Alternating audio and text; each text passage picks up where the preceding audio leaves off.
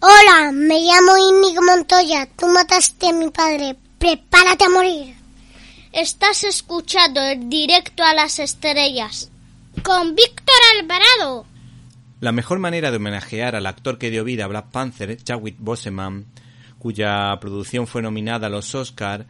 algo que me pareció excesivo a pesar de su buen nivel, es sin duda hablar del cómic que saca Panini a la palestra, titulado ¿Quién es Pantera Negra? Pues bien, este personaje tuvo su primera aparición en mil novecientos sesenta y seis acompañando a los Cuatro Fantásticos de la mano de Jack Kirby y Stan Lee. En cambio, el cómic del que nos hacemos eco fue publicado en dos mil cinco por el guionista Reginald Hudlin y el gran dibujante John Romita junior de los Romita de toda la vida. Este escritor ha sido el guionista de la película de Eddie Murphy, Boomerang, así como el productor de la película Django desencadenado de Quentin el crack Tarantino. Hay que decir que de alguna manera eh, se nota o, o al guionista se le ve el plumero para dónde tira, pues en algunos momentos de la historia parece que se hace eco de los Panteras Negras, pero vendiendo muy bien la moto. Aunque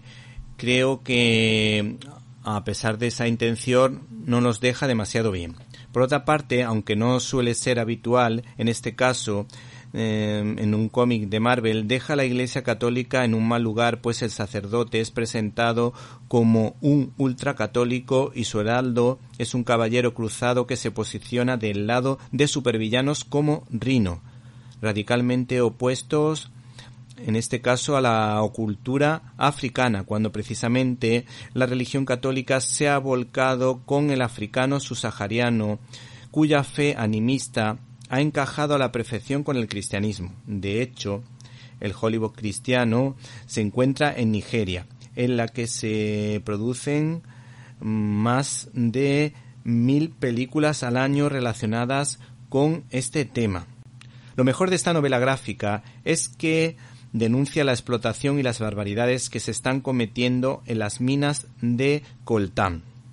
aunque aquí se le ha dado un toque Marvel y el mineral en cuestión recibe el nombre de Vibranium, el material del que está hecho el escudo del Capitán América.